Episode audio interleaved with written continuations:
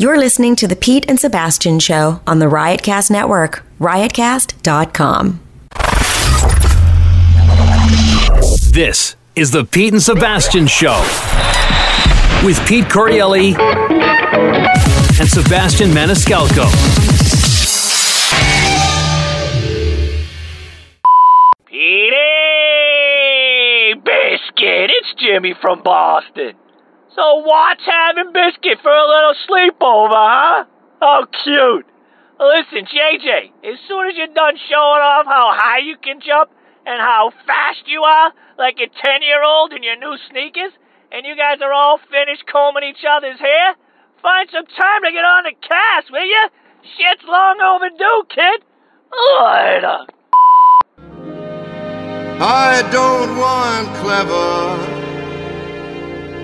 clever conversation.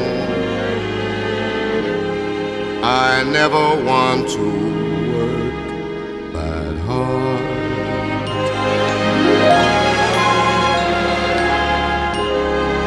I just want someone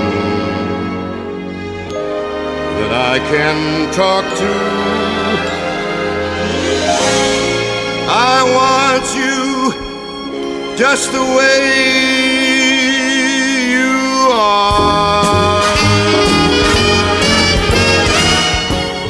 The Pete and Sebastian show.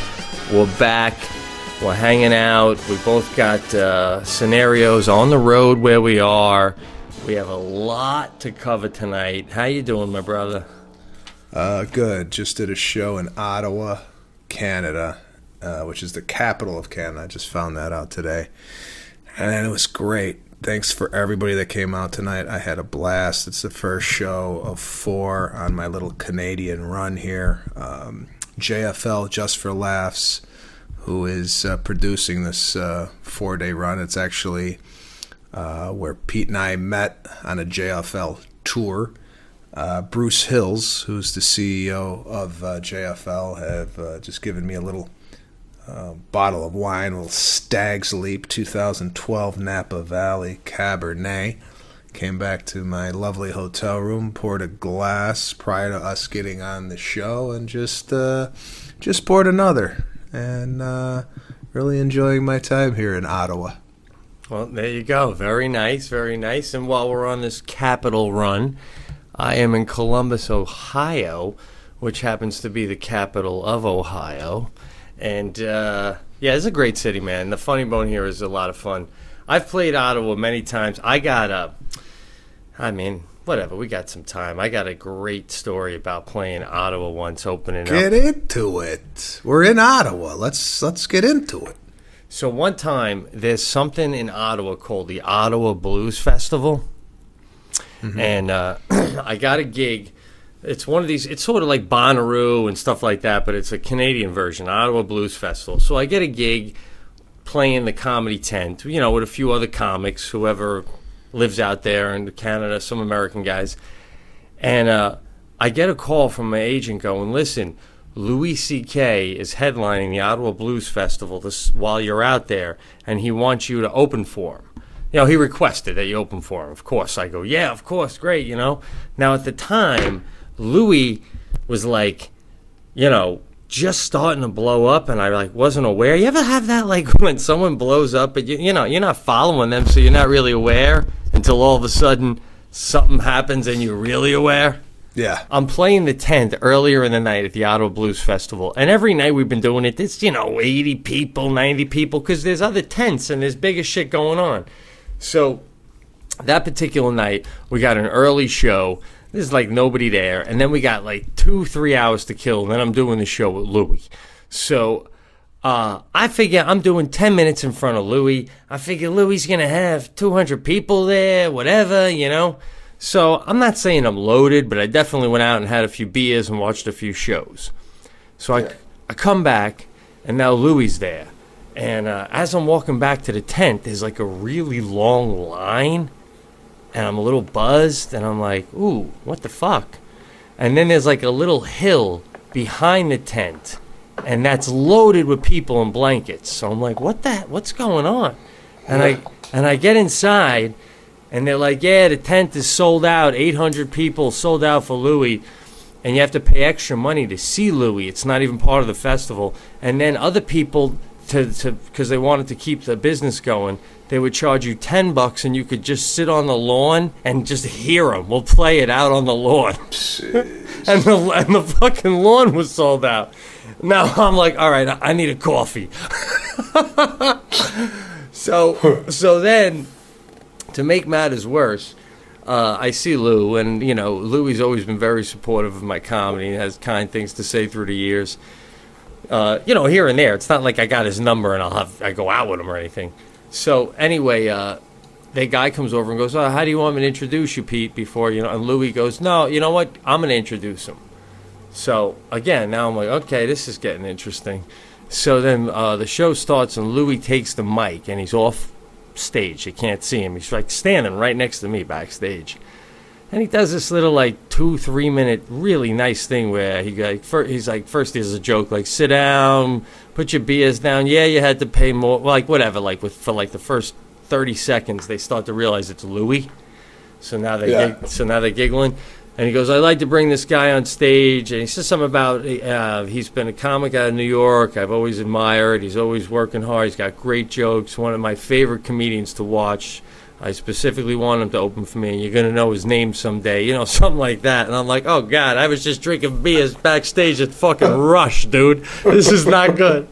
So I I go up and now I'm all fucking in my head and stuff and I had a few beers in me and I'm like, oh, let me tell you about my wife. Barking like a fucking yo-yo.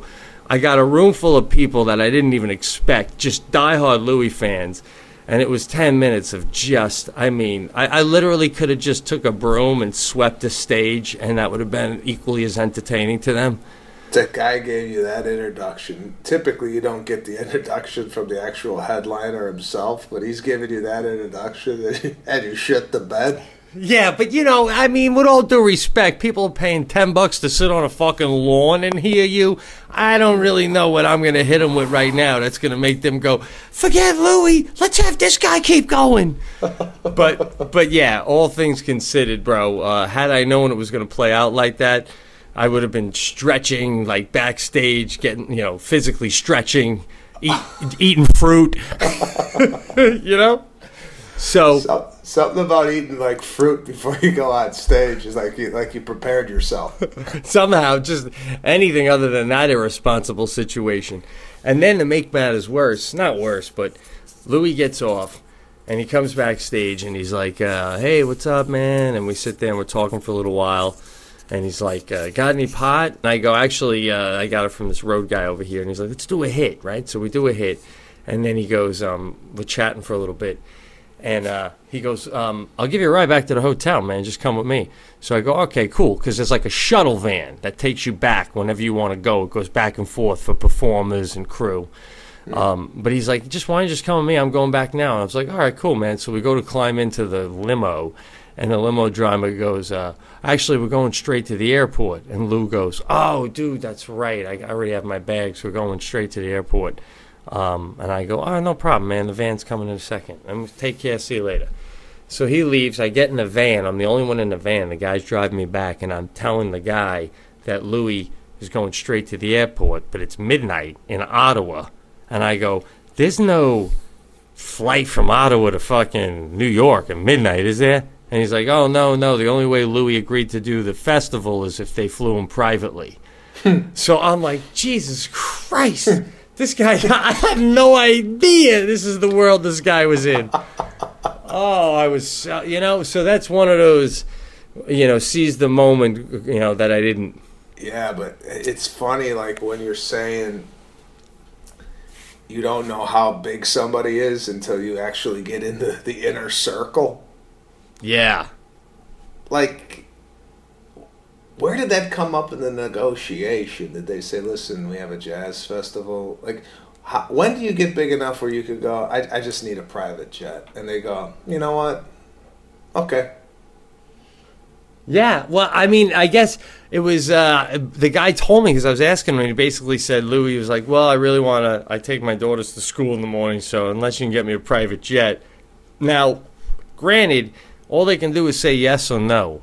But like, when does it get to the point where you're successful enough where like your wife is whispering to you, ask for a jet? Yeah.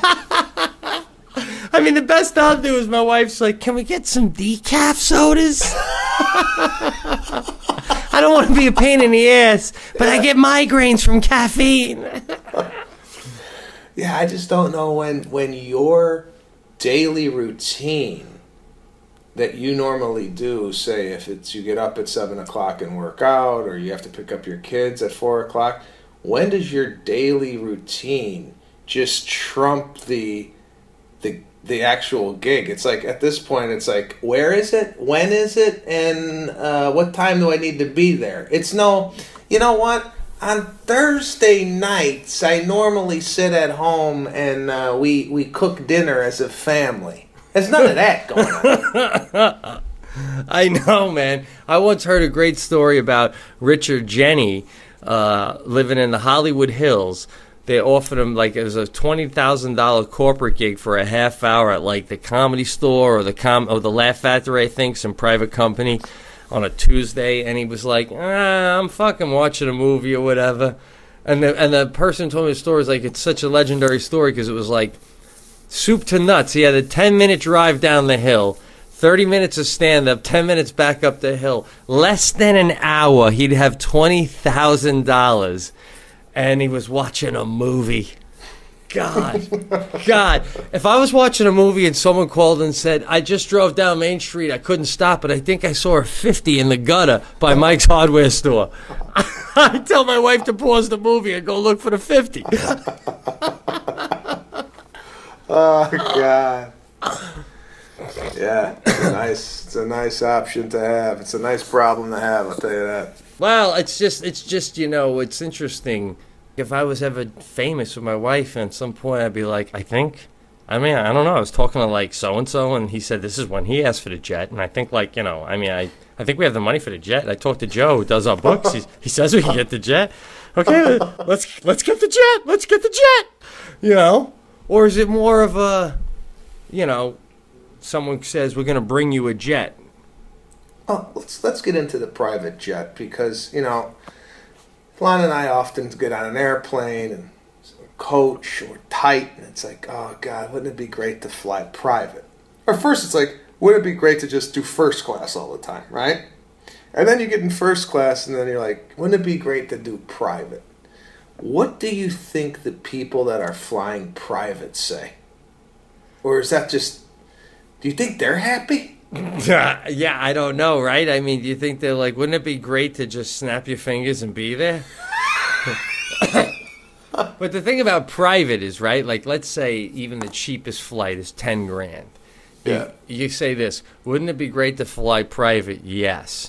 But if you said, wouldn't it be great to fly coach in the last seat in the back, right next to the bathroom, and people keep the door open the whole time? But when you land, we give you 10 grand. that would be way cooler to me than flying fucking private. And until that's not the case, I'll always fly fucking commercial. You know what I mean? Like, like I, I mean, no matter how great flying private is, the minute I landed, I'd see someone else walking out of the Delta tunnel, and my wife like, "Wasn't that fun?" I'd be like, "Yeah, but that guy's got ten grand in his pocket, and he landed at the same time as me." No, I got I gotta say, I mean, when you fly private, you ain't landing at the same time anybody else is. Like Louis, he left at midnight. He was back in his bed by two thirty.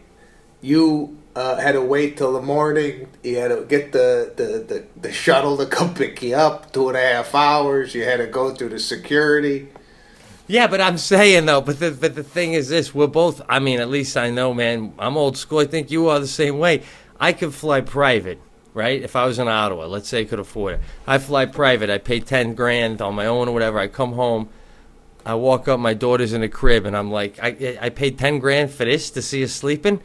I could come home tomorrow on coach and catch you halfway through breakfast. Yeah, I mean that's another way to think about it. However, it, it's so it's to for me it's so nice to get home as soon as you're done. Oh, it's unbelievable, but you would have to have the kind of wealth where the conversation I'm having with you. If I was Yeah. if I was having it with a guy like let's say Seinfeld, and I'm saying, but still, Jerry, wouldn't you rather have that money in your pocket? As I'm trying to make my point, he literally pulls out hundreds and starts ripping them in half just to make just to make his point. This means it's like Matt Damon burning the fucking equation when the and the guy's trying to blow it out. And Matt Damon's going, "You have no idea." how-" you know? Do you know how easy this is for me? Do you have any fucking idea how easy this is? This is a fucking joke. And I'm sorry you can't do this. I really am because I wouldn't have to fucking sit here and watch you fumble around and fuck it up. Bro, you know what I equate it to? We're building a. We bought a swing set for Sadie, which is something I have to get into about saving money. But anyway, I had to trim some trees the other night. The other day, we're clearing out this back area, and we pull out this forty foot ladder, Jackie and I, and I got to climb to the goddamn top of this thing, and saw a branch. And dude, it's like I'm climbing up there and she's holding the ladder and as every step I'm going up, I'm getting more and more scared and tingly and I'm cursing at her. I'm like, You're fucking holding the fucking ladder. Hold the fu-. and, and you know, she's cursing back, I'm fucking hold and it, like manners don't matter at this point because lives are at stake. And and as I get higher up and I start to saw it, bro, I bail. I bail because every time I, I saw it, I, I lose my balance a little and I'm like, this is fucked up. This is fucked up. But it's like if I was sawing that same branch three feet off the ground, it would be no problem, right? Yeah, I, I- I gotta tell you, man. I mean, maybe I'm out of bounds here, but this is almost like, like hillbilly behavior. What do you mean? I- With the ladder and the thing and going all the way up, it's like, what are you doing, man? You What got are a kid. What are you?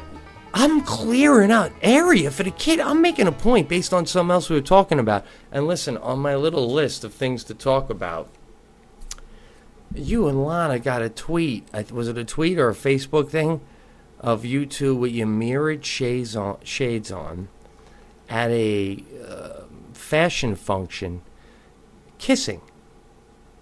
Yeah. And listen, th- this has gone beyond the show. There's a friendship here. We've, we've known each other for a while.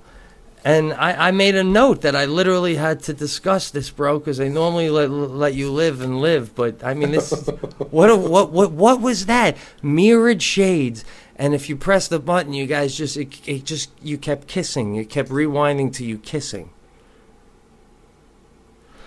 Yeah, it was a um, it was a thing. Well, are we gonna switch gears into this? Because I got a story about that whole scenario. All right, well, I'm just defending. You're calling me hillbilly, and I'm sitting here saying, I mean, you, you, Hollywood. Okay, okay, yeah. I, I- well, hey, you, you want me to admit that you you think that was a little out, out of bounds in regards to should we be posting that stuff? Yeah, I I agree. It might have been a little on on the on the air of something that maybe a guy wouldn't do. Uh, no, Right. you wouldn't do. Ah, well, you know what? I was I was having a good time. There was a thing there that you stood in front of it. You took a photo or whatever, a three second video or whatever, and then they posted it uh, at the event, and then you could put your phone number into it, and then it sends you a text with the photo. I liked it because number one, when you do meet and greet after these shows, you always got to get somebody to take the photo, right? Yes. This this thing, this this app along with the machine, it's a machine. You just stand in front of it, it snaps the photo. And then the person who's the the fan of yours, whoever came to the show, has to put in their phone number, and the phone or and the and the picture is text to their phone. The reason I like this apparatus is because instead of having a guy after the shows take a photo of you, you could bring in this machine and collect everybody's phone number. So the next time you're there, you send out a blast to all these people's phone numbers. I mean, not a good idea? No, that's a great idea, but I got to understand this a little better, okay? So let's say I have this app. It's on my phone. Like you put it on your own phone. You don't even need you don't even need the app to take the photo. Like I'm, I'm saying, if people are stepping up to me to take photos, right, or Yeah. or, or whomever, Yeah. who who is taking the photo? What camera? this it's like a it's it's on a like a pole and it's about i don't know five feet off the ground and you could see it it's almost like an ipad and you could you, know, you could see yourself in the ipad and boom it snaps a photo of yourself Oh, so it doesn't go on your phone. You don't put your phone on a, on an i on a tripod. no no nothing to do with your phone until you put in your phone number and it sends you a link of where to retrieve that particular photo So after you ta after someone stands in front of you and this thing takes your photo with them, you keep saying they put their Yeah. phone number in. What does that mean? They put their phone number They, into what? they go to the iPad that, that they just took the photo. Uh-huh. It's a, and and they type in their phone number, and then they receive the photo, and you get their phone number. All right, but So but if you won't you? 300 people that come to your show, they want a photo with you. They're gonna have to give their phone number into this machine to get the photo they just took. Yeah, but don't you run the risk then of having a bunch of guys standing up there going, you know, with the wife going, Jerry, you don't even know your own phone number? And he's like, I just hit Jerry in my phone pad. I don't even memorize it. It's nine ones. Hold on, we got to figure out Jerry's number. So now instead of them, right? Yeah, no, no, you're absolutely right. They, they could. I mean, I don't know anybody that really doesn't know their own phone number. See, well, you'd be surprised, man. I mean, there's just gonna the fact that they have to go up to that mechanism and put their number in now. That's a moment. Every, every time people have a moment, I know me. I go up and I go. So Jack, should I put it to my number or your number? Your number or my number? Just send it to both. Send it to mine. Send it. We'll send it to mine. So. It's just more shit. How do we Yeah, make an no. app where you just put your arm around me, we smile, and when you go home, there's a photo of me and you on your fucking fridge? Yeah, no, I, I get it. it. And to be honest with you, when I went up to the thing to put my phone number in, I asked Lana what the hell my phone number was. Bro, would you stop being hypocritical, dude? This is what I'm talking about. You're doing this too much lately. You're sleeping over JJ Watt's. You say you never sleep at anyone's home. You're taking photos of yourself making out with your wife. And now you're admitting that you had a problem with it. I can't keep up, bro. I mean, who am I doing this show with? Who am I doing this show with? Smoke and mirrors. This is the Pete and Smoke and. Smear show.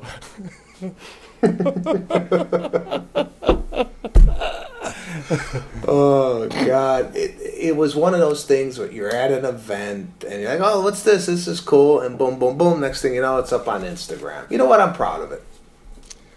Well, it sounds like it's one of those things where it's it's like a bit with where someone who does a bit to you, and you're like, if you keep working on that, that's gonna be a good bit, and this is gonna be a good mechanism. But right now, the fact that we got to go up and put our number in, I mean, if we could just walk up and go, you know, like put your email, just say your email out loud. I'm loving the mic aspect now on this texting stuff.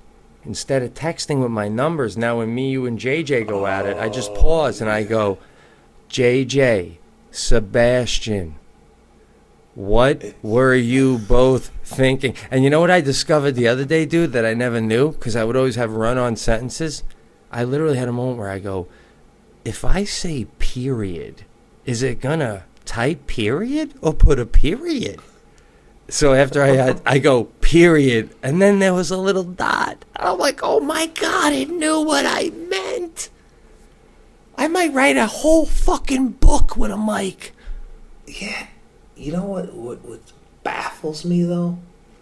Let's say if you wanted to, let's say you're two girls talking, and you wanted to text your girlfriend, "Are you on your period?"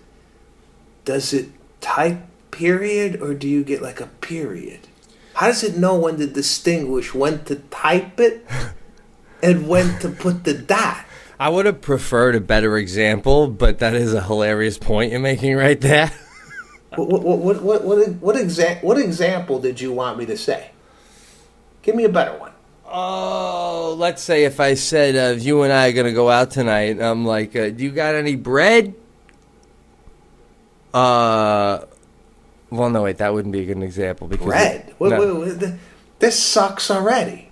I you can't even get the period in a sentence. You're right. You're right. No, you but but how how often are you doing saying a sentence with period? I, listen, I don't know how many times period's going to come up in a sentence. You could say, listen, I'm doing a movie. It's a period piece. Right? Yeah, yeah. All right, all right. I mean, you're making a point. You're making a point. Well, let me stay on this event. What we did is we went to an event. Um, John Varvatos, who is a uh, clothing designer for men, every year has a charity event at his store in West Hollywood. It's outside. It's in a tent. It's outside. They got uh, you know food, alcohol. Ziggy Marley performed. They always have a, a musical guest, and it's for the Stuart House. The Stuart House is a organization where they help uh, sexually abused kids. It's it's somewhere where if uh, you're a child and you're sexually abused, you go to the Stuart House and they help you. So it was a good cause.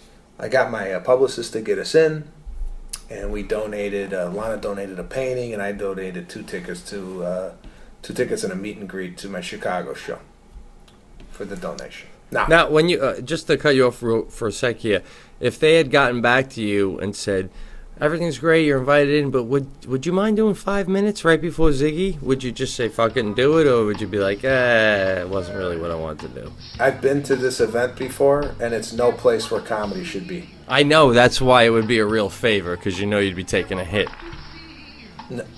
No, it, it would be please welcome Sebastian Maniscalco, and it, they wouldn't hear a word I said. They're not even listening to the guy who comes up to talk about the Stuart House.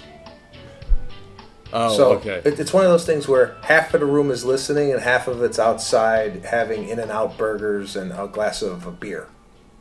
So, of course, this is a this is a whole to do, and there's a lot of celebrities there, and here we go, red carpet time, right? Now, you remember last time I told you about the red carpet at Yeah. the comedy awards. Yes.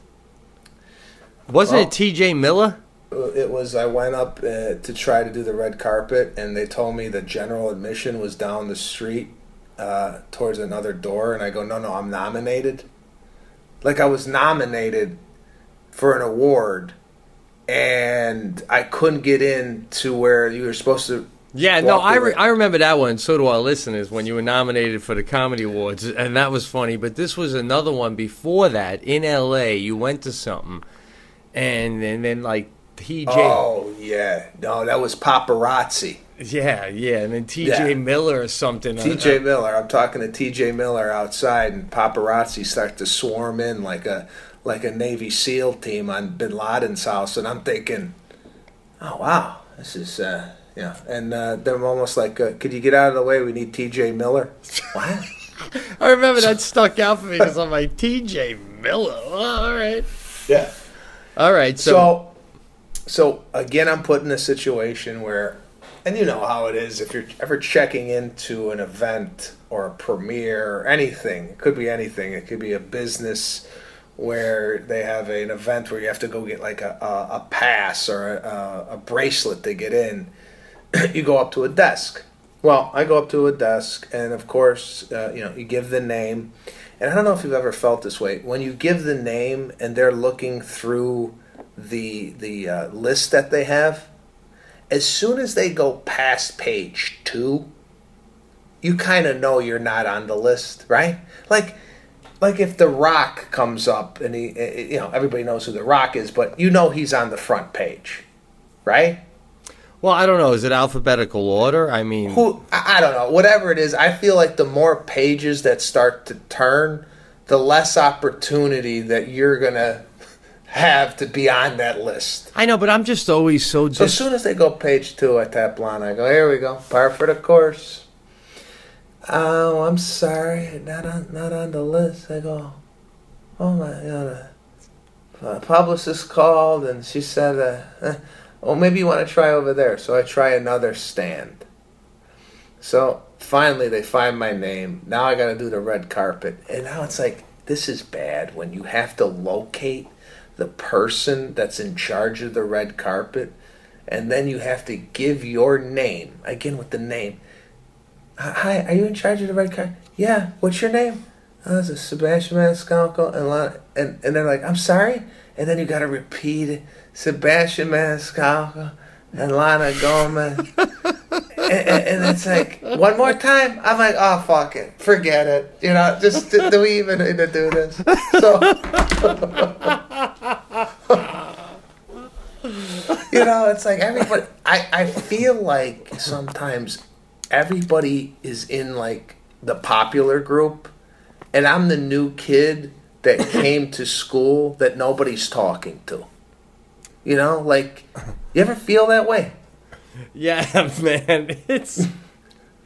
I mean, it's it's it's you know you always aspire to be the guy where you walk up and they just look at you like Petey. Yeah, But- there's but- none of that going on. It's none of like, Sebastian, where were you? I thought you were supposed to be here at one. Nah, I got caught in traffic. Okay, we'll get you right on. It's always like, I'm sorry, like a look of confusion and a look of like, are are you in the right place? you know, like I told Lana, I go, it's almost like a look of like, oh, um, the the the catering staff uh, goes through the other entrance. It's almost like they're looking at you, going, are, "Do you work here, or what?" So I, I gotta explain. No, no, no. I, you know, my my my publicist call. You know, I gotta go through that whole thing. Who's Oh, your, yeah. or where's your publicist? She's not here. She's in Tennessee. You know.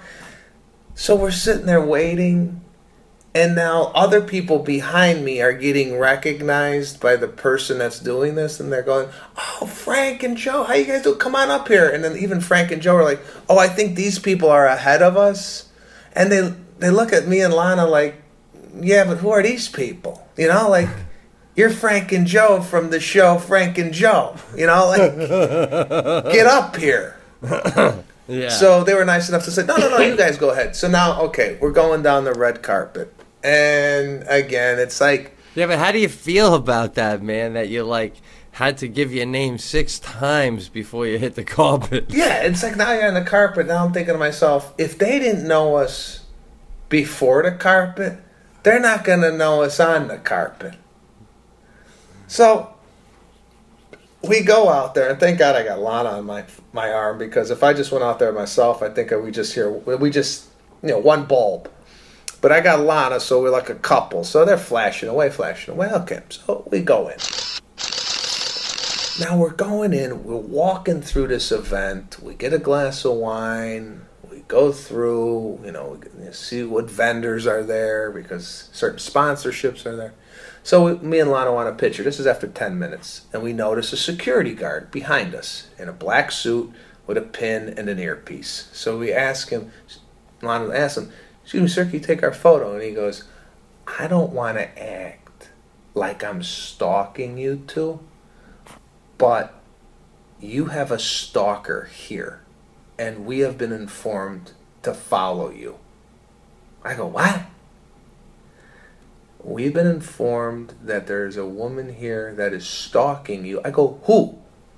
And he points to Lana.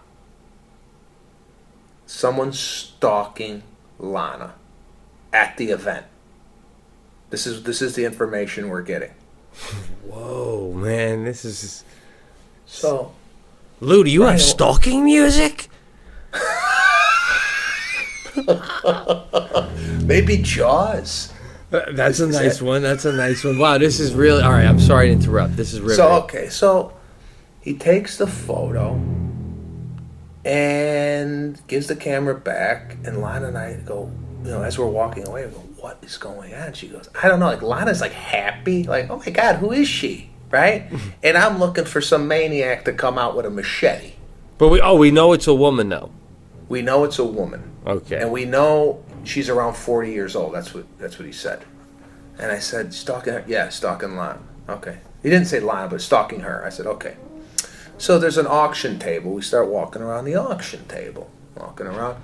And now we noticed not only the guy that took the photo, the security is following us, but now we have a number two following us it's almost like one of these movies where you know like uh, the person's being followed by security and they're waiting for something to go down almost like you know in the line of fire clint eastwood when he's running along the car and he dives in front you know that type of thing I'm, I'm I'm getting a little lost here, man. So the guy who you asked to take your photo was a security guard, and he told Yeah. you that you guys are being stalked, but he still took your photo for facade and purposes. Yeah.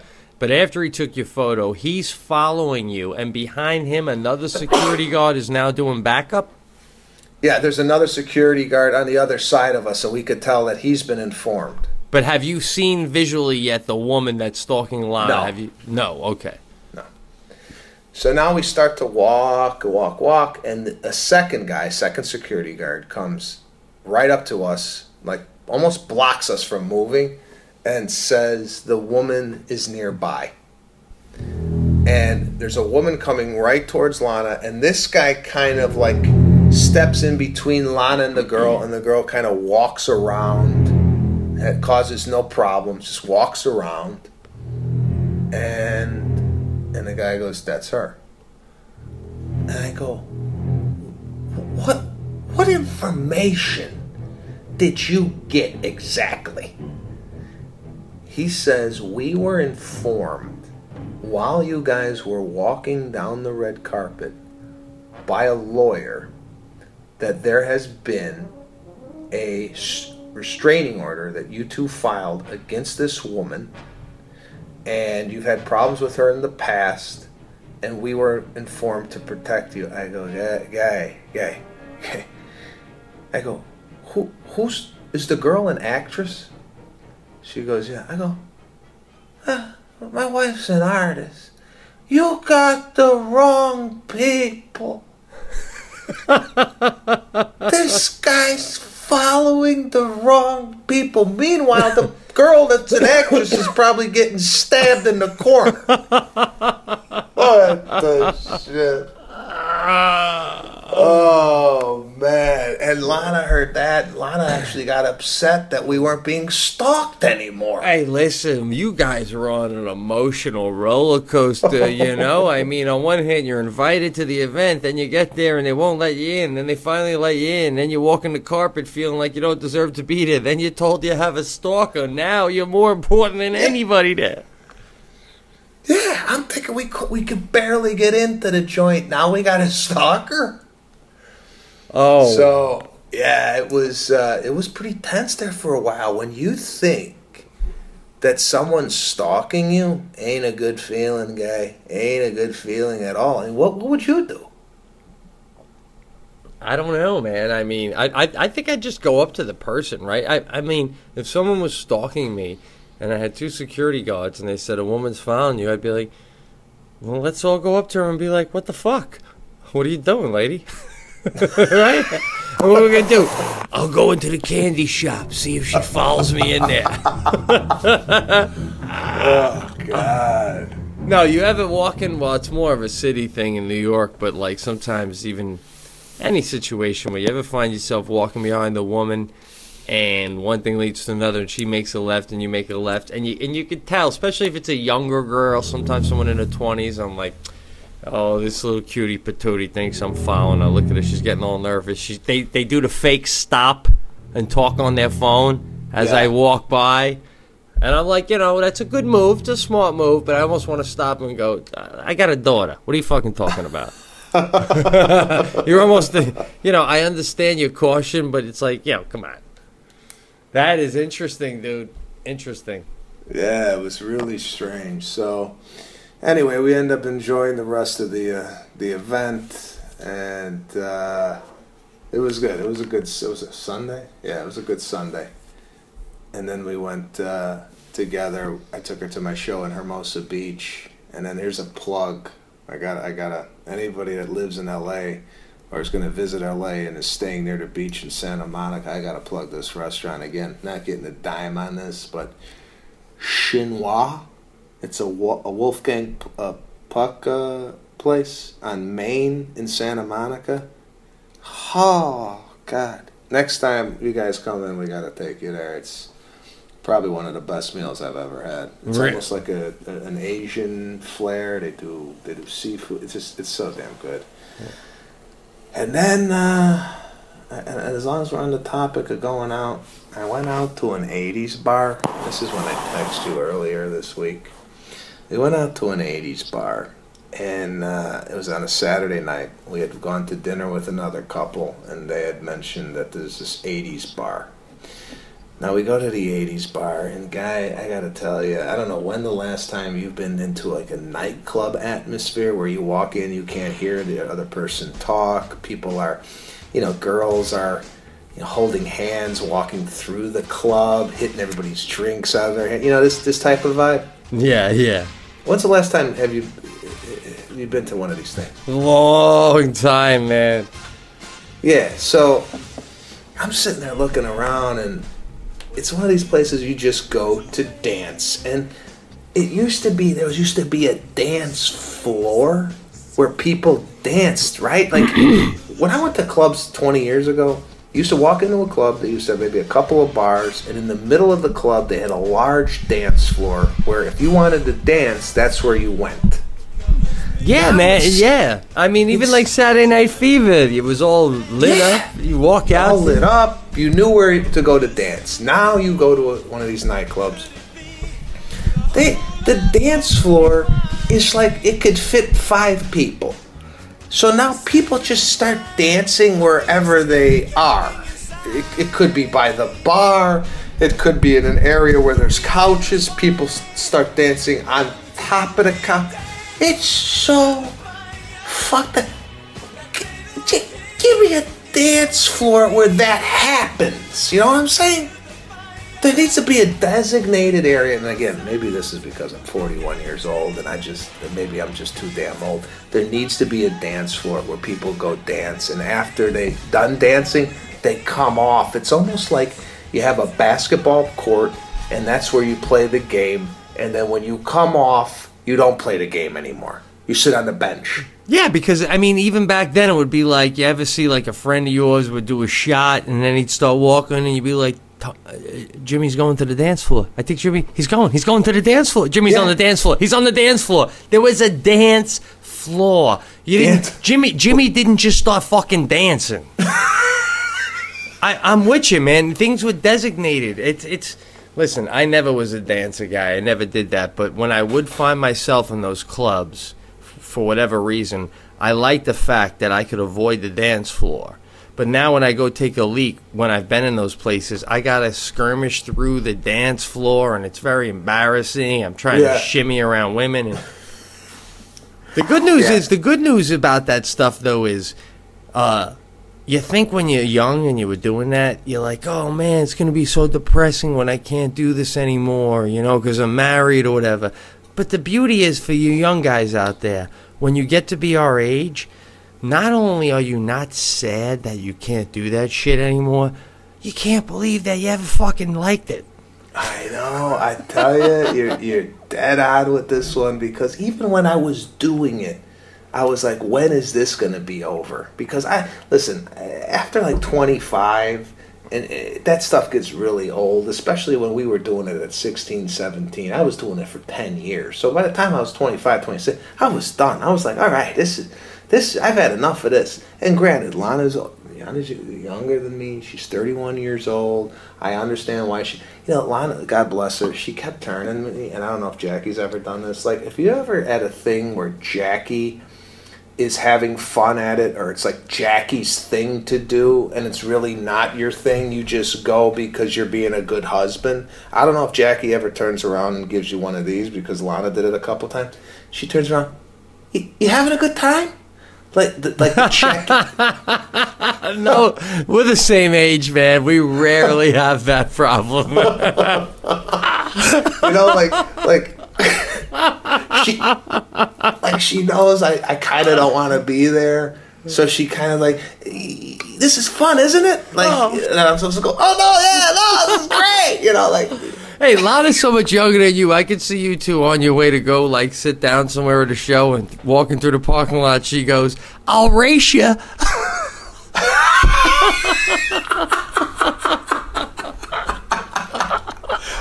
Oh, God, No, dude, it's like, but you're a, you're a big sport. You get that and you understand you got to roll with that. I mean, like, Jackie and I, come on, man, we put Sadie to bed when I'm home and we, you know, we light up a doobie and then we watch a flick and we bullshit and we take you know five hours to watch a movie, we hear a siren outside or we hear kids talking. Oh God, we run down, we go out to the porch, we peek out. That's huge. That's for Lana. She'd be like, "Let's get dressed and go see where they're going." Yeah, I yearn for those nights where just like let's let's hang at the house, let's watch a movie, let's pop some popcorn. Granted, listen, I like I like to go out, but I got I got an expiration date with the going out. It's like I'm not a guy that does a two destination night. It's either it's like I go to dinner and after dinner I go home. There's no like dinner and then we go to a nightclub. It's just it's one Yeah. destination. That's all I got in me. After that, I start like it's almost like I got to get home or I'm going to turn into a pumpkin, man. Well, it's also that aspect of I've been out with friends where they go, "All right, we're gonna go to another bar. Nothing's going on here," and I'm like, "Nothing's going on here. You weren't fucking listening to me. I'm, I'm tearing it up over here in the corner. We're having a good time, man. What are you doing?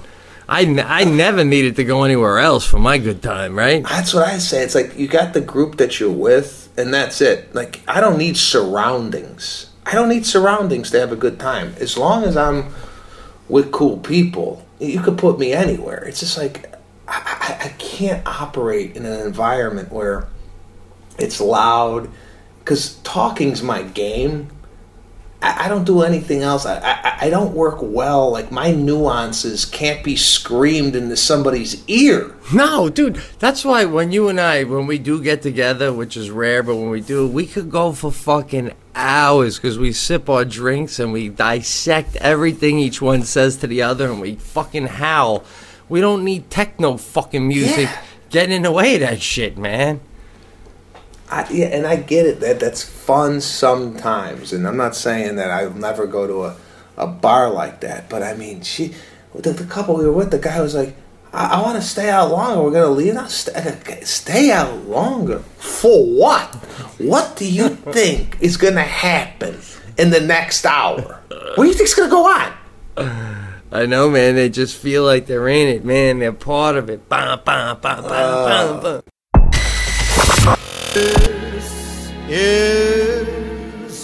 Okay, folks, this is my last week plugging this puppy. Saturday night, May 9th, 7 p.m., I will be taping my Showtime special at the Vic Theater in Chicago. I know it's a long shot. A lot of you don't live in Chicago, but if you do or you live in the area, come on down. 7 p.m. show. Doors open at 6 p.m. Tickets are kept low at 10 bucks. Still some seats left we're going to have a good time, man. And everyone who did get tickets, I can't tell you how much I appreciate the support. Uh, if you're still up in the air, you can go to the Vic Theater, V-I-C-T-H-E-A-T-R-E E dot com or PeteCorreale dot com. That's C-O-R-R-E-A-L-E dot com. I'll also be performing this weekend at the Columbus Funny Bone, the beautiful capital of Ohio, baby. Great club, Columbus Funny Bone. But like I said, man, if you're in Chicago May 9th, I'd love to see you there. Showtime. Done. Out. Later.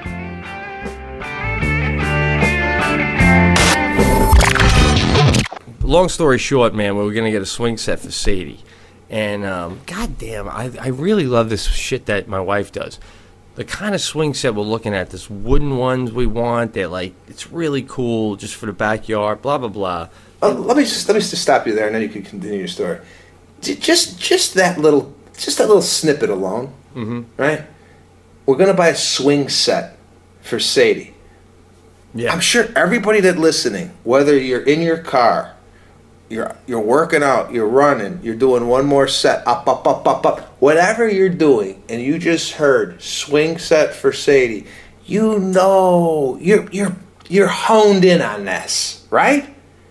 That's what I'm saying about people just. It's an interesting story already. I don't even know where it's going.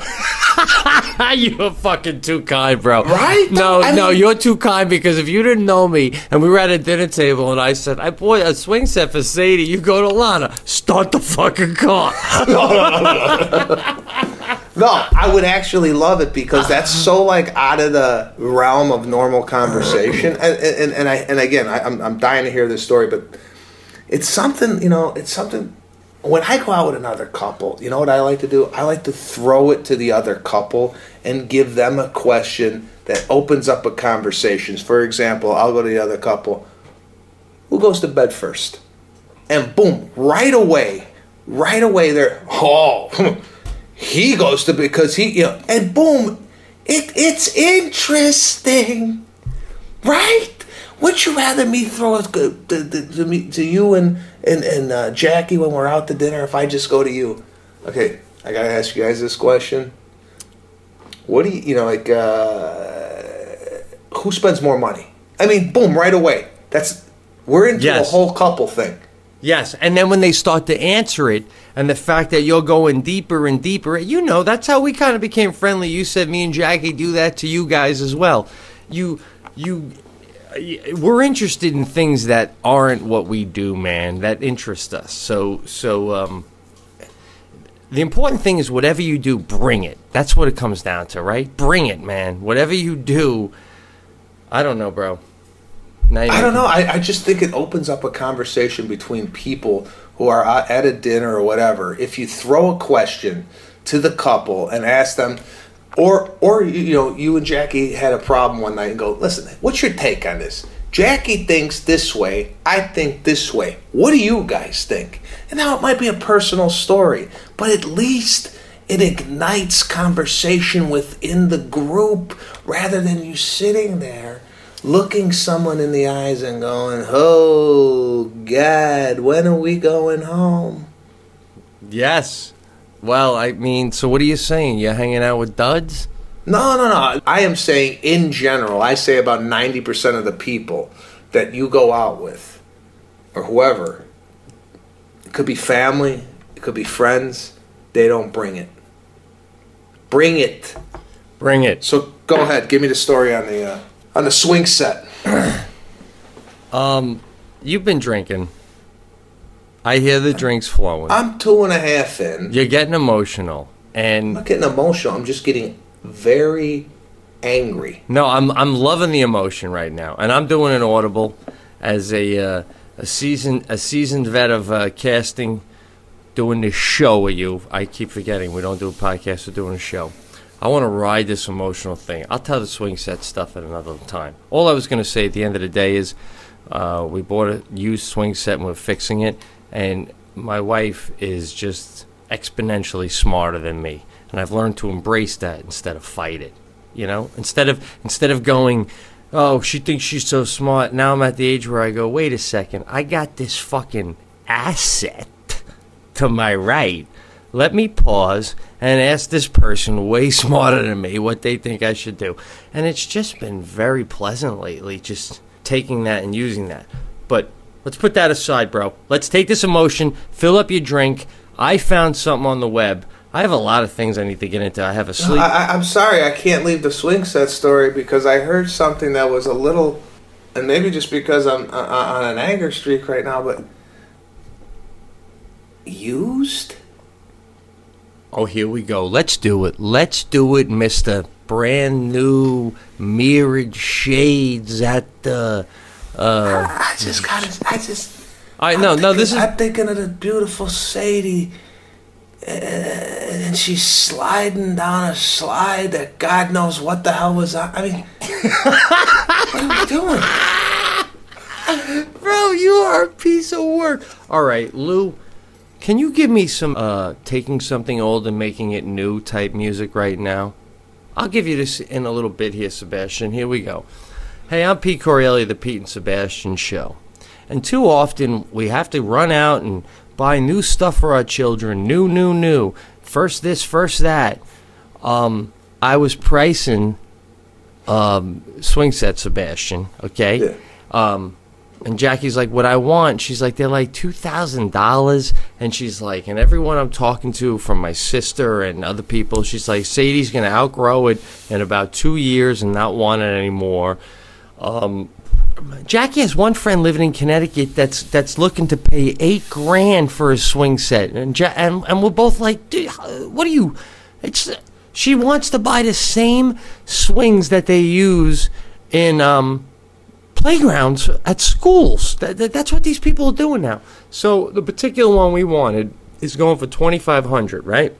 Okay, but g- give me a, give me an example for twenty five hundred on a brand new. What what do you get on a swing set? Okay, well, first of all, what you got to understand, bro, is we're living in a world of plastic. Even when I'm on the road, I was in a, I went into a Toys R Us the other day uh, because I was on the road and I'm like, I'm gonna go in there before I leave town. I'm gonna buy Sadie a little something to bring home, right? I was in there for an hour, dude, and I couldn't find anything that wasn't a plastic piece of shit. It was insane. I ended up buying her a goddamn five dollar dinosaur that was plastic, but it was just like the least of all the bullshit, which she happens to love. But I mean, I want to I want to get a sandbox, dude. All they have is plastic sandboxes, so now I have to go to the hardware store and buy the wood. So now the playground, uh, the uh, playground. I don't want to buy aluminum shit metal. I don't want to buy plastic.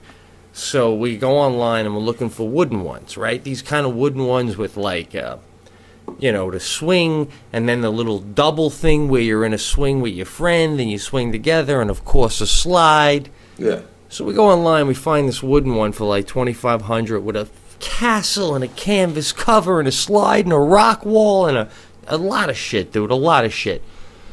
So Jackie goes on the Craigslist, finds a guy who lives in Buffalo, 40 minutes from our home, who bought a house. He's a bachelor. He's got the exact same thing we want. And he's like, uh, I just want to get out of my backyard. I'll, I'll take 200.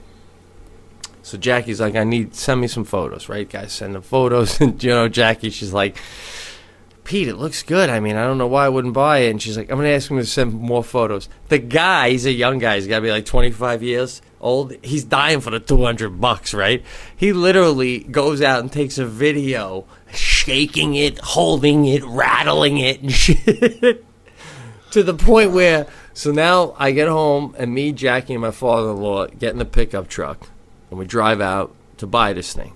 Now, as we're driving out there, Uh, I can't even believe what I'm hearing, man. I can't. I can't even. I can't even process it. That's well, you know what? Sip your wine and process it. All right, dude. What is your problem? What are you? They're going out to a a guy you met on Craigslist to buy a swing set. and He's out there shaking it. His name This is an invitation to get stabbed. Dude, the guy's name is Gary. He's a manager of a Panera in downtown Buffalo. I felt like I knew him by the time I got out there. So, uh, by the way, ahead. by the way, by the way, we all right. So we pull up, okay, and we go up and we see Gary. We pull up, and again, this goes back to comedic skills. Jackie gets out first, and she had been contacting Gary more than anyone. So she's like, "Hey, Gary, hey, blah blah blah," and they say hi and they have a moment. It's very nice. He's a nice guy. Looks pretty hip. Looks pretty hip. Then my father-in-law gets out. Now here's the deal, right? We're driving there. We're driving there. We ask well, Jack. The guy wants two hundred, right? So I said to Jackie, "What do you got? Two hundred dollar bills?" And she says, "Yeah." And I go, "Well, what if you're gonna talk him down? You don't, you know?" And she's like, "What do you have?" I go, well, "I got three twenties." My father-in-law goes, "Well, I got a 20. And I go, "I don't know, man. The guy sent all these videos and shit. We're gonna really talk him down off the two. And my father-in-law goes, "Well, if we get out there and some of the woods rot it, you know, money's." Uh. So I go, "I don't know. I, I listen, Jack. If it's up to me, I just if it's fine, let's just give him two and get the fuck out of it." Dude, we get out of the pickup truck. Jackie says hi to Gary. Two seconds later, my father-in-law gets out.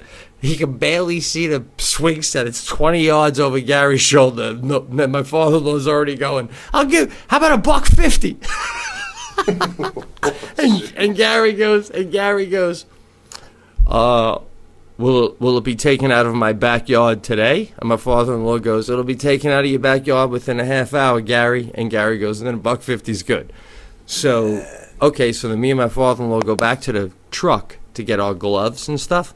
And as soon as we get in the glove, I look at him. His name is Mike. I call him Mike, obviously. He's my father-in-law.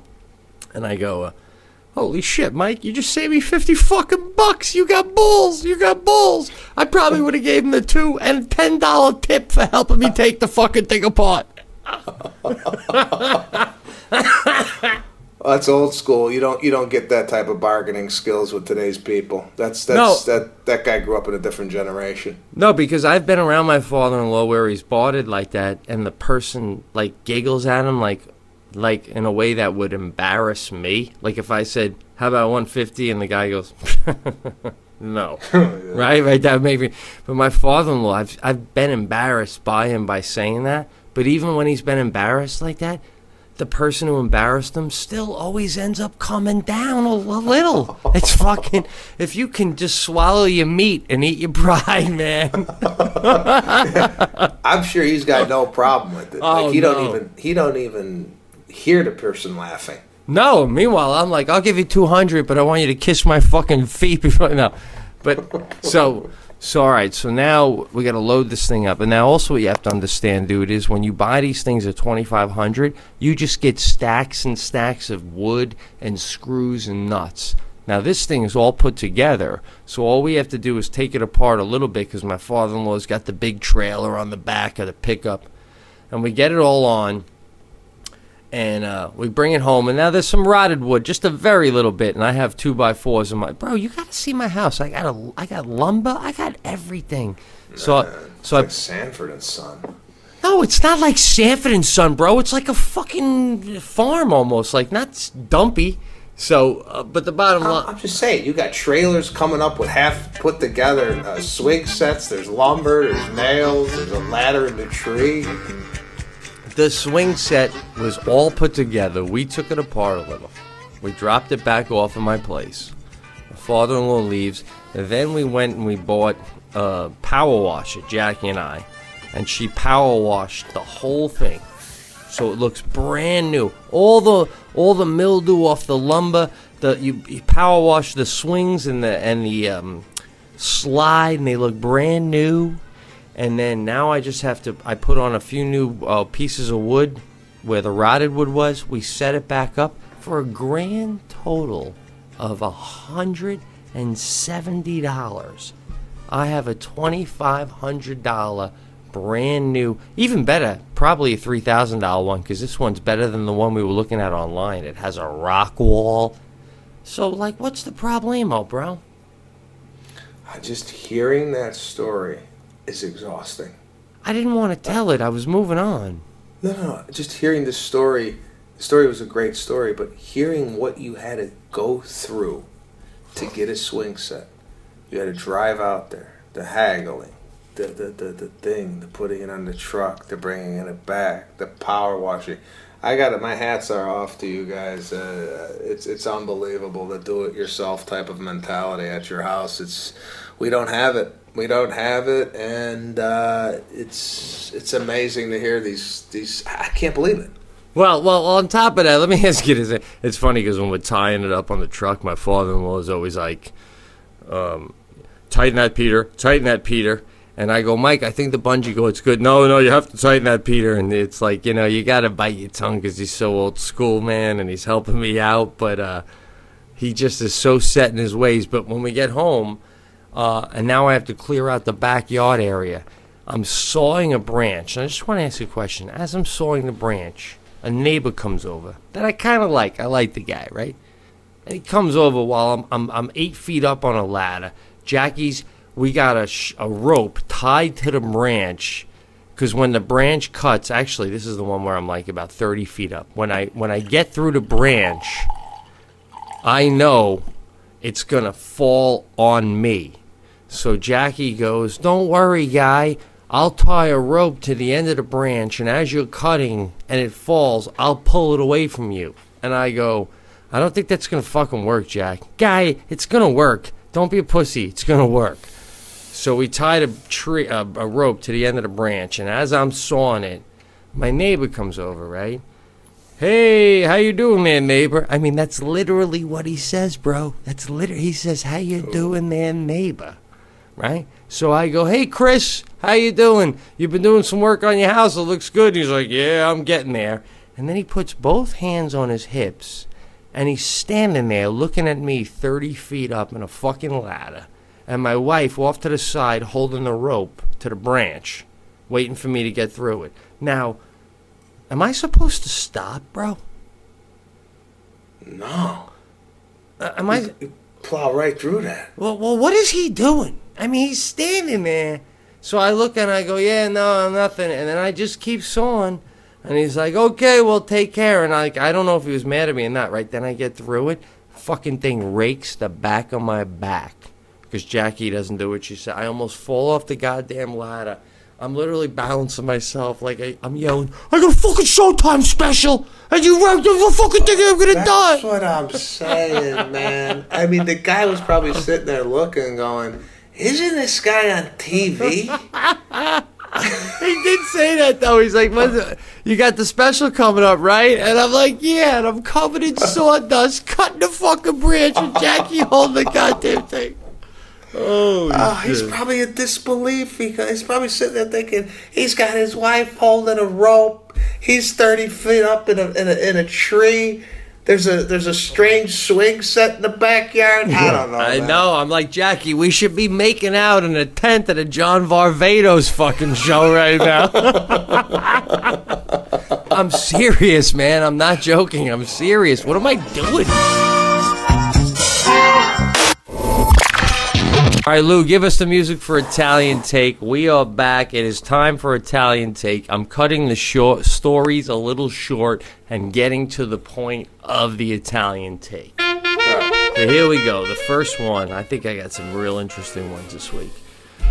Uh, we got another scenario, bottom line, where someone in Germany detected that their neighbor was part of uh, Hitler's Nazi camp.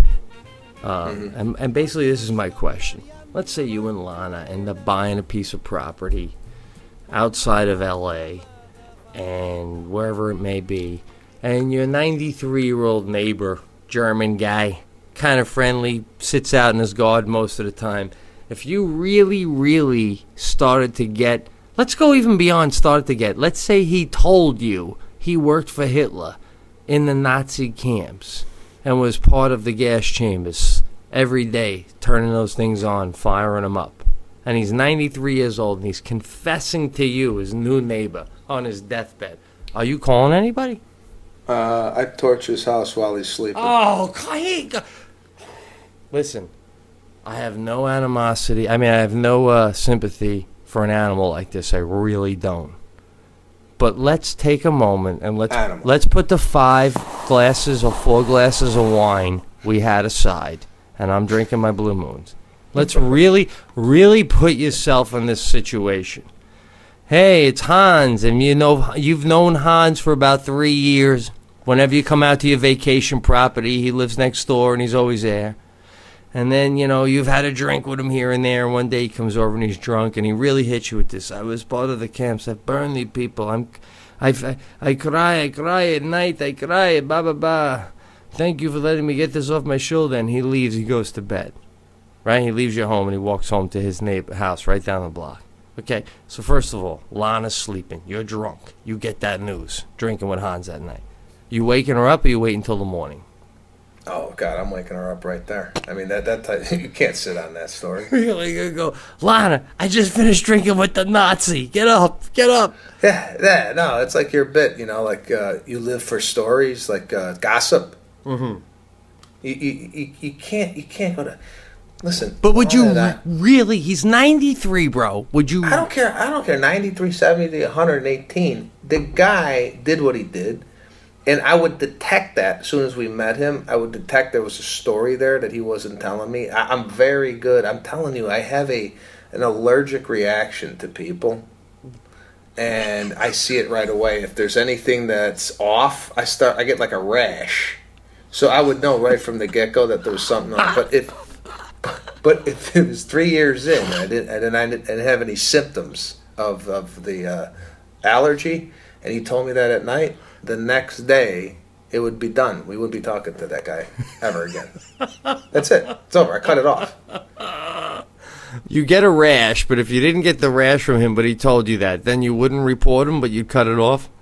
I don't think you could report. I don't know what what the what the thing is. is we just cut we just cut ties. That's it. It's over. It's done.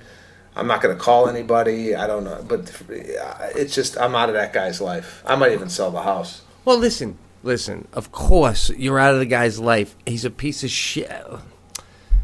Your family's Jewish, so it's very hard for you to discern the the the uh, the, the, the point of the um, who would you even call? Do you call 911? Do you call the FBI? I mean, like, would I, if I called my local precinct and said, listen, the guy who lives next door to me, I got fucking loaded with him last night. He's 93. His name is Hans. And he was saying that he worked for Hitler and shit. So, uh, what do we, what do we do now? I don't know. Is is that even is that even punishable? Well, I, I just think if I called the precinct in Manhattan and said that, they'd say, "You uh, do what you do. We're gonna do what I do." Like the what the fuck? I don't know who you call. Does I don't know who you call for that. I really don't. I don't know if you call uh, you know the Navy. I mean, I don't, who, who do you call? the fucking Navy.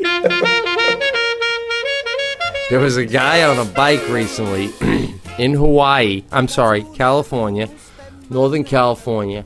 Uh, bottom line, had a heart attack, fell off his bike. Just happened to be the right person standing by who knows how to do CPR. Kept him alive long enough to get him to a hospital, and they put a heart pump in him. My question to you is if somebody saved your life via CPR or mouth to mouth, well, let's say the Heimlich for choking, Uh, by the way, it's it's Heimlich. Uh, Lou made fun of you on the last cast with the Heimlich. Well, where did you learn some of these words? by the way, dude, Lou might be getting subpoenaed, bro. For what? Rosie O'Donnell is going through a nasty, nasty divorce with her ex-wife, um, and they have children, and there's a custody battle, and the ex-wife has accused Rosie of drinking excessively and smoking weed and disregarding her children on a day-to-day basis. And Lou used to produce the Rosie show at Rosie's house, and he'd have to go to Rosie's house every day. So he's one of the very few people that was there on a day to day basis. So he might get subpoenaed to, uh, you know, to describe what Rosie's demeanor was like on a daily basis. Now, you don't have to say this because if you do, you might get subpoenaed. But Who, me? the yeah, Oh, bro, I could use any plug I could get. Are you kidding me? By the way, when the judge goes, "Do you uh, swear to tell the truth, the whole truth, the whole truth?" I go, "Yes, I do." Uh, starting with the fact that I am taping a Showtime special on March 9th. and of course, everything about Rosie too, and everything about Rosie too. could we have my testimony coincide with the release of the Showtime special? Can I? and then I want to have my testimony transcribed lightly over a poster of uh, League of Their Own with Rosie on the cover. That'd be nice if she could sign that too. That'd be great for the office. Oh God! So yeah, dude, he might get subpoenaed. Wow. And the and the scariest part about that whole thing is you can't even smoke Marlboros in court. I don't know what Lou's gonna do. He's gonna have to fucking bring vape or something. Oh, well, if Lou could maybe make a plug for our show once he takes the stand, if they asked him, okay, what do you do for a living, and maybe uh, produce this, the Pete and Sebastian show. I don't know. Like you said, anything for some publicity here, man. Exactly. Never had a problem with seeing your colleagues use drugs. Like I've said earlier, I'm not going to go into the past and talk about my past. I'm here to make a positive influence on this. I'm not here to talk about the past.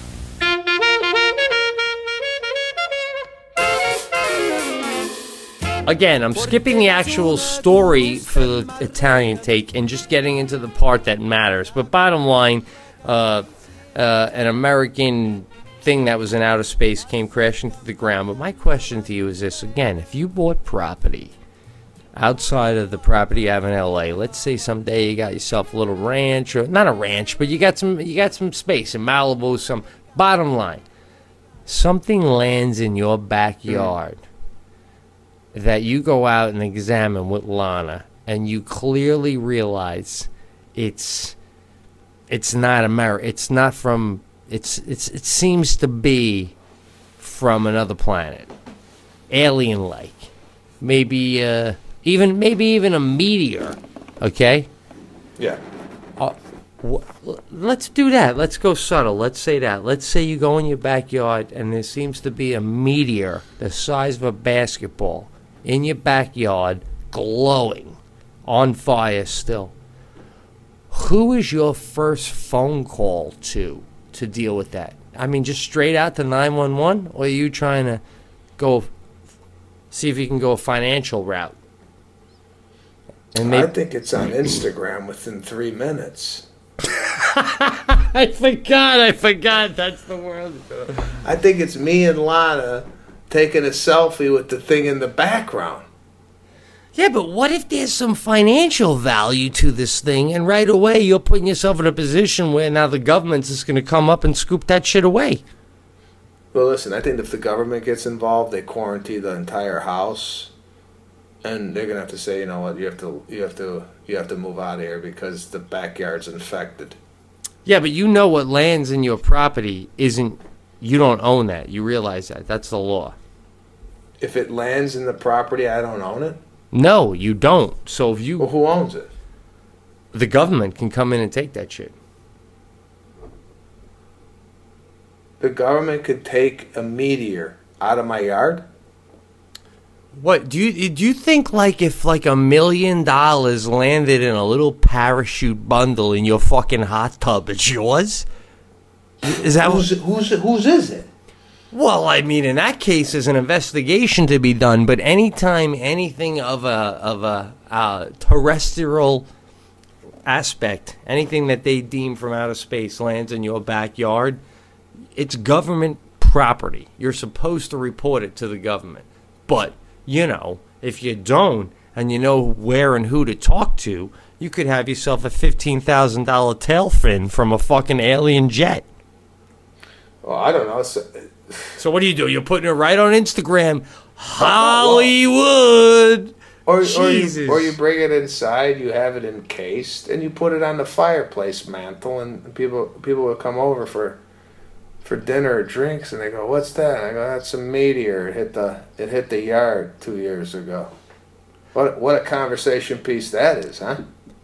I, you know, listen, I'm just trying to take financial situations here, man, make them realistic. If you had a meteor even the size of a softball land in your backyard, I mean, there's a financial value in that. That's like having twenty thousand dollars land in your backyard if you know who and what to call.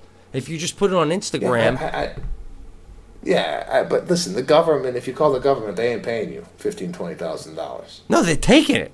Yeah, they're taking it, and that's it. So you'd have to call like a museum, Museum of Science and Industry. Yeah, in that- Chicago. You call them up. You go, listen, I got a meteor in your yard. What, you, what what's the what's the price on a meteor? Yeah, that's the key. That's the key. You don't want to. Yeah, that's my point. You don't want to put it online. Okay, here we go. This is an interesting one, bro. I really need your take on this one. This is Italian take. There's a woman homeless named Smokey. Husband sadly passed away years ago, and she's trying to get by in L.A. area. And uh, a neighbor of hers have seen has seen her Smokey sleeping out on the streets for years now. So to do good, he went to Home Depot and he bought five hundred dollars worth of lumber and supplies, and he also got a little donations from some uh, local hardware stores. And he built Smokey a little three foot wide, eight foot long. I don't want to say a little house, a little house with shingles and stuff, and the, and the house is on wheels because in LA the law is you can't squat in the same spot for more than 72 hours.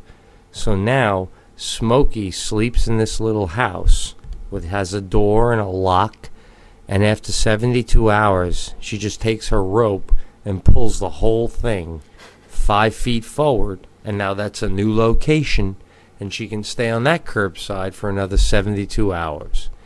So, uh, and this is a real feel good story. Everyone's latching onto in the LA area.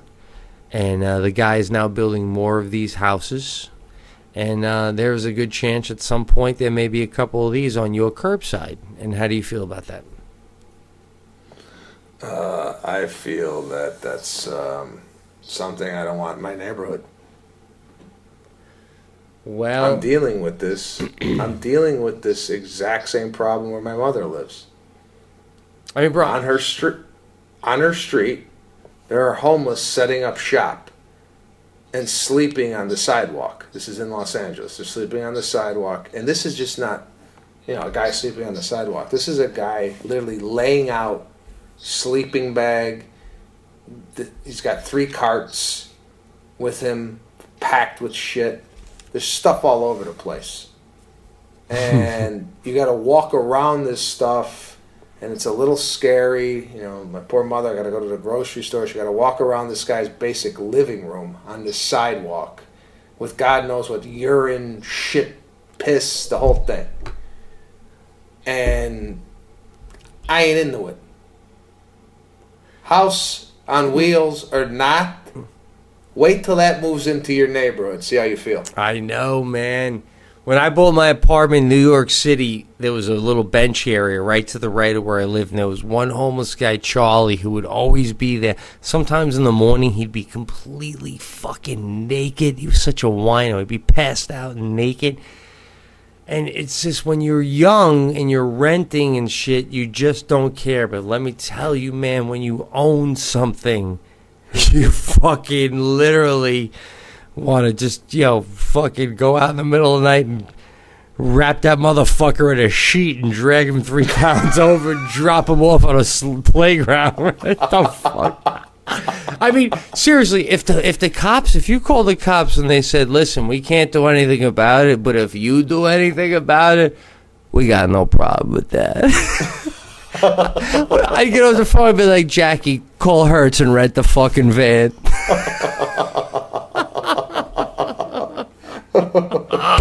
Oh God. Oh. no, man. I mean, it's it's you know, it's funny because people have this. Listen, I, I, my heart goes out to homeless people. I don't know what happens to them, whether it's drug abuse, whether it's family issues. Of course, illness, of course, whatever. of course, Okay? of but course. once the shit moves into your sidewalk and you own a home, right away you're like, I don't care what they got, get them out of here. yeah, exactly. Right? Especially if I'm trying to sell my place. Oh, Get God. the fuck you out trying of to sell your house, and then you you get a guy with with a mobile home on wheels Every- outside your yard. Forget it. Every time I had an open house, I'd have a free fucking barbecue three blocks down. Just keep it away for a little while. Oh, What the, what um what was I going to tell you? Oh, I, I'll give you a scenario here and give me give me your thoughts on it. We have a neighbor of ours, two houses down. It's one of these houses. I don't know if you have it in Fredonia, where you don't know if anybody lives there or not. It's one of these houses where eh, you always pass it and you're like, are they home? Did they die? What's going on? The weeds. This guy's got weeds outside his house that have grown to at least four and a half feet. So his whole front yard is weeds at four and a half feet. come on, man. Yeah. Do what do you now? Talk about who you call. I mean, you call the city on that. You call the police on that. What do you do? Because now I came back the other day. All the weeds are chopped down, but it looks like nobody is living in this house. I mean, isn't there a responsibility as a neighbor, as a homeowner, to keep the house to a certain standard? And if you don't, I feel like you, you somebody needs to take it away. Yeah, I mean, it's dude, it's it's when you own a home and the person next to you doesn't keep their home the way you do, it it it fucks with your vibe, man. I, I never use this word, but it fucks with your mojo, your everyday living. You come out of your house to start you like, dude, if your neighbor tomorrow just bought a giant RV, he can legally park it in his driveway right next to you. Wouldn't that just devastate oh, you? I mean, I, I would burn the motherfucking thing. I'd burn it. I'd burn that fucker. I mean, I just. I mean, my my neighbor now, right? The guy who sold his house next to me and he rents it. So he's got all these leaves he never took care of. I couldn't take it anymore. I called him two weeks ago, right? I get the wife. I thought I was gonna get the answering machine. I get the wife, and she's like, "Hey, Pete, how you doing? The weather's warming up." And I go, "Yeah, it is, Carol, isn't it?" She goes, "So what's going on?" And I go, "Listen, you know, you." The, the the melting is gone, like you said, and your leaves are dry. Your leaves are drying out, and they're blowing on my property, man. And I just don't want to rake mine twice. No, no, I'll send Dan over right away. I'll send Dan over.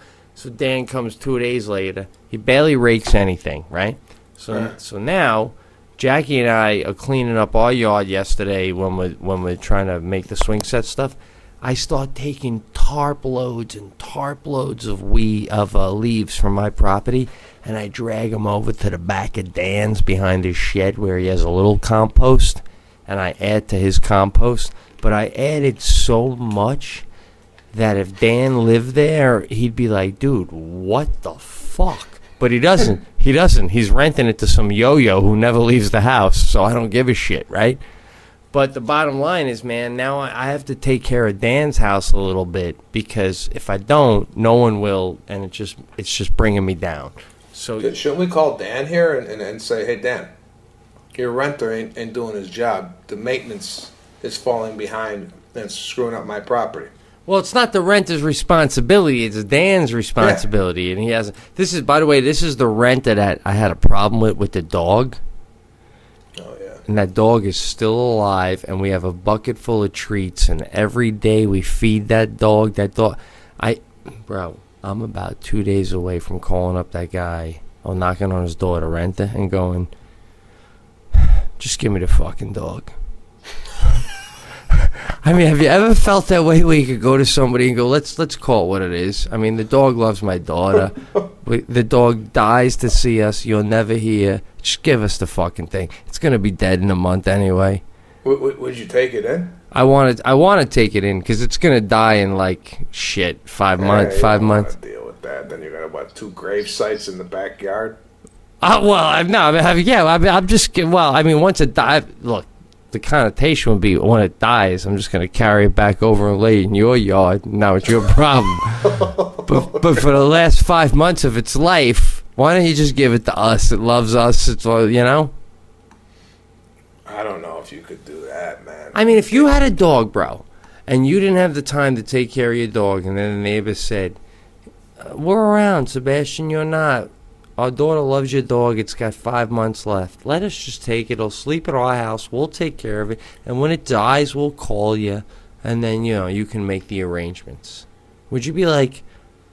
Fuck you. I mean, because the guy has the dog out on just the on the on the lawn. He just puts it out there and he leaves it there all day, and we go out and we play with it. Is it old and does it look like it's been? It's so old, bro. It's so old. It might die during this conversation. Oh God! So just give it to us. Let us have its last moment. I mean, as soon as it hears Sadie's voice, it fucking hobbles like Tex Cobb in the 14th in the 14th round coming out against Holmes. It barely makes it out going, "Oh, this kid's to give me a biscuit and hug me." I mean, Tex Cobb.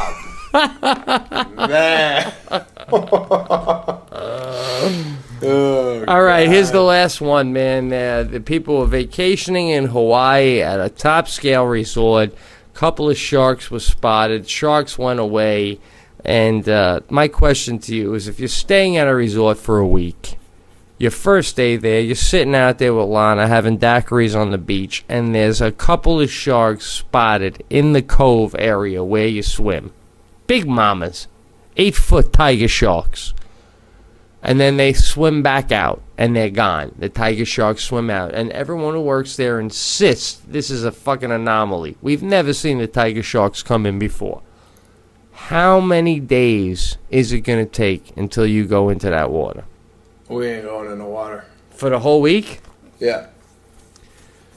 Yeah, because if they're saying we've never seen anything like this, then who's to say tomorrow they're gonna come back and they're gonna go? It's never happened before. I mean, as soon as you see that, uh, the water's off limits.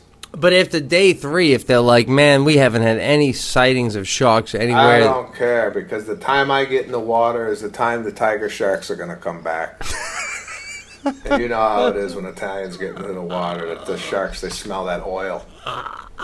Hey, listen, you find me anything on this planet that doesn't like Italian food, and you're a better man than I am. Oh god! All right, bro. It's been a fucking honor and a been a pleasure. hang. It's been an honor and a pleasure, bro. Honor and a pleasure. So you're at Columbus, Funny Bone, this weekend. Final tune up for the big special. Final tune up next weekend. Remember this because uh, Pete's going to be in Chicago at the Vic Theater performing his Showtime special. Do we have a title? Let me tell you, man.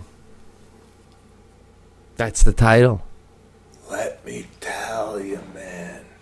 That's it. That's it. You don't have to. You don't have to like it. You don't have to like it. I like it. We I like it. Let me tell you, man. we got Pete one. Correale, let me tell you, man. We got one more show before it airs. So if you decide you don't like it, I yeah, listen. It, I don't even have to go with that title. I'm I'm I'm still open, but I like it. I like it. Let me tell you, man. There you have it. Let me tell you, man, on Showtime to be announced, Pete Correale in Chicago this weekend, or next weekend, excuse me. I am in uh, Toronto uh, tomorrow, Friday night, and then Burlington on Saturday night.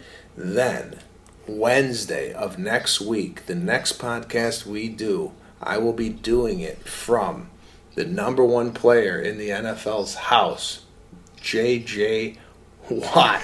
I will be in Houston at the Improv all next weekend. This should be uh, one story after another with him. Absolutely, dude. That's gonna be awesome, man. I mean, if JJ comes on, fucking fantastic. If he doesn't come on and you're just doing it with Lana from Watt's house, also fantastic. But uh, good hang tonight, man. Good hang. Good hang, good hang. We will see. Uh, we will talk to you next week. All right, later, bro. Bye.